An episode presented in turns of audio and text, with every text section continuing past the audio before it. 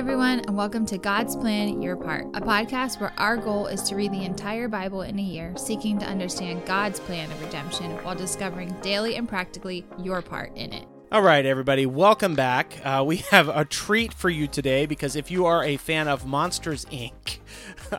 or Mike Wazowski, uh, you'll love it. I think you'll really enjoy this.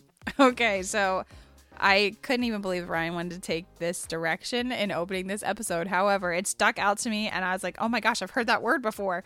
Um, so first and foremost, Paul is writing this letter To Titus. to Titus. Today we're doing Not Titus. Monsters Inc. anything. Today we're reading Titus 1 Oh to my 3. word! So specifically in verse twelve of chapter one, there is this ridiculous verse that caught my eye. One of the Cretans, a prophet of their own, said, "Cretans are always liars, evil beasts, lazy gluttons." And I was like, "Oh my gosh, that's from that movie." It's when Mike Wazowski gets captured and he gets he criticizes the bad guy for saying cretin instead of cretin. I'm like, "What?" The question is just now, did you use the expression caught your eye on purpose or Oh my gosh, because that is definitely the quote. I'm done. All right, guys, please forgive us for I'm this done, nonsense. I'm Today we are reading Titus 1 to 3. The interesting thing that you need to know uh, is that Titus would have been a protege of Paul. That means Paul was mentoring Titus to eventually be a leader uh, Mm-hmm. in the church. And specifically, um, Titus was most likely working in Crete, and the people in Crete were known to be pretty wicked people. Uh, hence the term you, you what how how does He how says, does Mike "You say it? little one-eyed cretin," and he says, "Excuse me, I believe it's cretin. If you're going to if you're going to insult me, call it's you have to say it, it properly. correctly. you have to call me cretin." So these were these were Weird. widely known uh, to be dishonest, not great people. And Paul actually quotes uh, from a popular author of the time. He's not quoting the Bible. He's just quoting some Mm-hmm. cr- cretin cretin author. Um, and that's interesting context for what we're jumping into. It's a short letter. That's only three chapters. Um, but the idea is like basically how to lay out and how to prepare uh, good leaders for a successful church, like a, a successful body of believers. So, outside of Mike Wazowski, I was really excited about chapter two because, again, we've been hearing these letters of um, kind of giving like the formalities of life for um, what a, a pastor should look like, what the elders should look like. And again, this letter is also tapping into that. I do really appreciate um, what it says about women. Um, verse three of chapter two kind of starts that out because it does give some it gives it gives like a definition or I guess even standards for older men. However, I really like what it says about older women. So in verse three says older women likewise are to be reverent in behavior. Um, like if I instantly think of like any sweet grandmother that you look up to. Yeah. Um, I think there are definite people or definite things that come to mind when you think of like a reverent older woman and someone who like clearly doesn't have it together and you would not want to be taking wisdom pointers from. Um, not slanderers or slaves to much wine. They are to teach what is good and train young women to love their husbands and children, to be self controlled, pure, working at home, kind, and submissive to their own husbands, that the word of God may not be reviled. And to me, that is like so counter to what our world disguises as being good for women. Um, and I actually just read an article the other day. I don't even, I don't remember like the full context of it. It was actually like, it was like pro women to keep like doing the opposite of these things, but it said um, most most women of uh, I believe it was the millennials. Millennial women are more depressed than they have ever been throughout history. Um, for that specific generation between the ages, I believe it was like 25 to something. I can't remember off the top of my head, but it's so interesting to me that we're pushing uh, in the world today to like be the opposite of what this text says. And like data shows that they're in like the worst possible place they've ever been. Um, so I think of those women in my own life who would be very, um, very good models of these qualities. And it's just like, man, and those are the ones that I'm like, I want to be like them. And when I look at their life and I've tried to do like opposite of what some of these characteristics are, it's like, well, no wonder that never worked out because it wasn't actually exemplifying what has been laid out in God's word, but also like in those women that I want to exemplify. So um, I really have, I, I guess I appreciated that. And although it's not always the most popular choice, it is the most like fruitful and life giving. So Paul has touched on this topic of um, like household duties, and I I would by extension say church wide duties. Um, he's touched on the topic in First Corinthians. He's touched on the topic in First Timothy. Now he's touching on the topic in Titus. I also want to note too, like chapter two is not just about women's roles. It's just what specifically stuck Yeah. out to me. So there are roles for men here. There's roles Yeah. for mo- bond servants, um, and just like the community as a whole. So I think it should be important that we list that it's, It's- not just about women. It's about all of those in the community. It's another household code, and we've seen these household codes over and over and over. But there is very common threads. If you look at uh, Titus chapter one, uh, verse six. So backing up a little bit, if anyone is above reproach, the husband of one wife, and his children are believers and not open to the charge of debauchery or insubordination. Uh, for an overseer as God's steward, uh, yada yada. You can read it for yourself. But that husband of one wife language we've seen in First Timothy. over and over and over. And so he's laying like he tends to do this. He's he lays out this foundation um, that the leaders, specifically in the church, the elder overseers, the people that are going to be teaching and preaching, um, they are supposed to be the men. You can't be a husband of one wife. Uh, if you're not a man, I don't care what somebody tells you in 2020, 2023. Uh, that's just not the case. So Paul's saying the leaders in the church are the men. And then I like that Jenny is picking up this thread for women in chapter two. Um, it, it seems like he follows this very common thread that older women are supposed to be involved in teaching the younger women.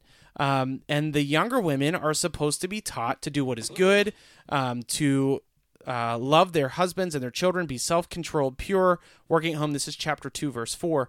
Kind and submissive to their ho- own husbands, that the word of God may not be reviled. I do want to call out, um, and there, there's two sides of this coin. He does call out working at home. And the the idea there is not that women are not allowed to be outside their home. This is what weird things happen when it, we take this to extremes.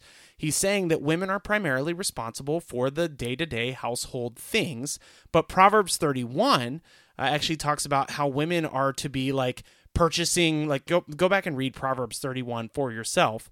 Uh, the Proverbs 31 woman, if I can use that terrible cliche, uh, is not a woman that's just sitting at home. Like she is very proactively starting businesses, purchasing fields, uh, making transactions. So the biblical idea of womanhood, if I can be so bold as to address that topic, maybe it's not great.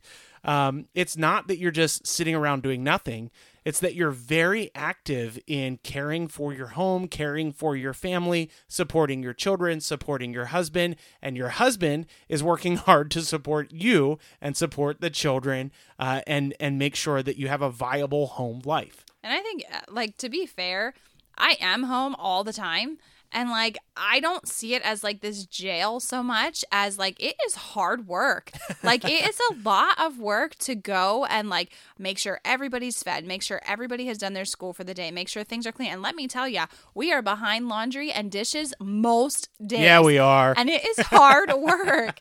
and so I think sometimes to say that it's like dumbed down is like, no, it's not like this willy nilly, I'm sitting at home and can't do two plus two. Like, it's just, it's hard work. But I, t- like, I think it's almost something that we've like lost the art of like taking good pride in like this is my family and I am taking care of them and I am leading the way and like while my husband is not here it's my responsibility to make sure that all of these things are working and like going the way that they should um so I think there's like I don't know there's like a beauty that has been forgotten in that it's interesting uh, that Paul in let's see, this would be chapter two, verse five, that his concluding thought, kind of to like this, at least husband, wives, children piece, um, is that we want to live in this way that the word of God Yep. may not be reviled. So what that means is if we live the opposite way, it will cause us to revile the word of God. That is not something we should take lightly. And I wonder how that translates throughout different members of the family as well. Uh, because for me, my instant thought of like the word of God being reviled, I, I take on personal responsibility as well when my children are at home with me um, to instill like the Bible and like our foundational Yeah, principles yeah. and faith. And by allowing that responsibility to go out of my hands and into someone else's like that t- that I take that personally like I don't want the word of God to be reviled not because like maybe they're, God forbid, being taught something the opposite, which I think happens often, but maybe just not taught it at all. And I think that responsibility is a huge one um, that we shouldn't shy away from and just assume that church is going to take care of it or someone else is going to take care of it. Like, I don't want that to happen because I'm not taking the time to invest in my children spiritually. So, what's interesting is that this is what Paul is choosing to double down on in a culture that he knows is known to be wicked. Mm-hmm. So, he's saying, like, hey, this culture is crazy. We want to make sure we get the right foundation, we get the right start start in the family, start in the home. So if you ever feel like our culture is crazy, uh, which it is, spoiler alert, um, just know that real change starts in the home, and we need to take responsibility for our own families and figure out where to go from there. So that's not the only thing covered in this letter. That's the weakness of this format. We've been we've been saying that a couple times just so we give you a little bit of a cue into where we're headed. Um, here in the ne- in the new year, we're going to be covering one chapter a day of the New Testament. We'll be covering the New Testament uh, over a full year. We'll have more time to dig into this. And I think a good your part for today is that although, like we said, a lot of the things that seem to come out of Titus are so counterculture, um, something that we oftentimes say in our family is that we take the word of God seriously, um, and we we hear some of a lot of these things of like how to like tangibly do life in order to honor God best. And I think for us, it's like it's also instilling in our children like, hey we don't live like the rest of the world mm-hmm. and this is why. This is what the bible says. Uh, this is what the bible tells us and directs us to do in hopes that they too will grow up with um, these like foundational pieces of faith um, in them as well and that they also feel that nudging from god to make those decisions for their own families as well.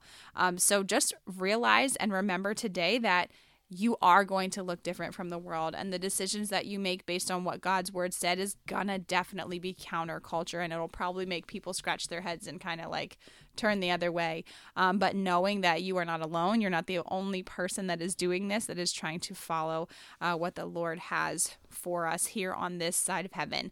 Um, so um, just a little nugget of truth and encouragement for you today and we'll be back again tomorrow with first Peter. See you then Thanks so much for listening to God's Plan Your Part. Don't forget, it is always more important that you listen to God's words rather than our words. So please stick around to hear the reading for the day uh, or go and find it in the Bible and read it yourself. If you are enjoying the podcast, please leave a rating and write a review on whatever platform you are using to listen to us. Now that we have all that out of the way, here is the reading for today. Titus chapter 1 Paul, a servant of God and an apostle of Jesus Christ, for the sake of the faith of God's elect and their knowledge of the truth, which accords with godliness, in hope of eternal life, which God, who never lies, promised before the ages began, and at the proper time manifested in his word, through the preaching with which I have been entrusted by the command of God our Saviour. To Titus, my true child in a common faith, grace and peace from God the Father and Christ Jesus our Savior. This is why I left you in Crete, so that you might put what remained into order, and appoint elders in every town as I directed you. If anyone is above reproach, the husband of one wife, and his children are believers, and not open to the charge of debauchery or insubordination, for an overseer, as God's steward, must be above reproach. He must not be arrogant or quick tempered, or a drunkard, or violent, or greedy for gain but hospitable, a lover of good, self controlled, upright, holy, and disciplined. He must hold firm to the trustworthy word as taught, so that he may be able to give instruction in sound doctrine, and also to rebuke those who contradict it. For there are many who are insubordinate, empty talkers and deceivers, especially those of the circumcision party. They must be silenced, since they are upsetting whole families by teaching for shameful gain what they ought not to teach. One of the Cretans, a prophet of their own, said, Cretans are always liars, evil beasts, lazy gluttons. This testimony is true. Therefore rebuke them sharply, that they may be sound in faith, not devoting themselves to Jewish myths and the commands of people who turn away from the truth. To the pure all things are pure, but to the defiled and unbelieving nothing is pure. But both their minds and their consciences are defiled. They profess to know God, but they deny him by their works. They are detestable, disobedient, and unfit for any good work. Chapter 2 But as for you, teach what accords with sound doctrine.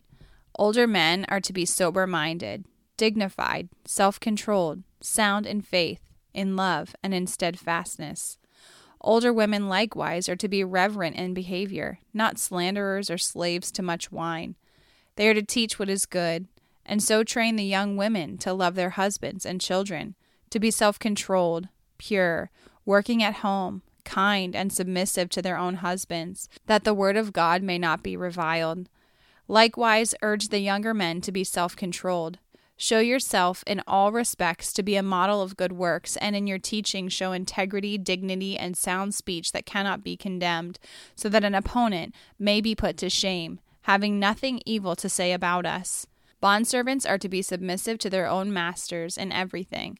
They are to be well pleasing, not argumentative not pilfering, but showing all good faith, so that in everything they may adorn the doctrine of God our Savior. For the grace of God has appeared, bringing salvation for all people, training us to renounce ungodliness and worldly passions, and to live self controlled, upright, and godly lives in the present age, waiting for our blessed hope and appearing of the glory of our great God and Savior Jesus Christ, who gave himself for us to redeem us from all lawlessness and to purify for himself a people for his own possession, who are zealous for good works. Declare these things, exhort and rebuke with all authority. Let no one disregard you. Chapter 3 Remind them to be submissive to rulers and authorities, to be obedient, to be ready for every good work, to speak evil of no one to avoid quarreling, to be gentle, and to show perfect courtesy towards all people. For we ourselves were once foolish, disobedient, led astray, slaves to various passions and pleasures, passing our days in malice and envy, hated by others and hating one another. But when the goodness and loving kindness of God our Savior appeared, he saved us, not because of our works done by our righteousness, but according to his own mercy by the washing of regeneration and renewal of the Holy Spirit whom he poured out on us richly through Jesus Christ our Savior, so that being justified by his grace we might become heirs according to the hope of eternal life. The saying is trustworthy, and I want you to insist on these things, so that those who have believed in God may be careful to devote themselves to good works. These things are excellent and profitable for people. But avoid foolish controversies, genealogies, dissensions, and quarrels about the law, for they are unprofitable and worthless as for a person who stirs up division, after warning him once and then twice, have nothing more to do with him. Knowing that such a person is warped and sinful, he is self condemned. When I send Artemas or Tychicus to you, do your best to come to me at Nicopolis, for I have decided to spend the winter there. Do your best to speed Zenas the lawyer and Apollos on their way. See that they lack nothing. And let our people learn to devote themselves to good works so as to help cases of urgent need and not be unfruitful. All who are with me send greetings to you. Greet those who love us in the faith. Grace be with you all. Thanks so much for listening to God's Plan Your Part. If anything stuck out to you, if you have any questions, or if you'd like to receive a Bible, you can email us at godsplanyourpart at gmail.com. Also, if you're enjoying the podcast, please consider supporting us through the link in our description. We love that you're on this journey with us, and we hope you have a great day. See you tomorrow.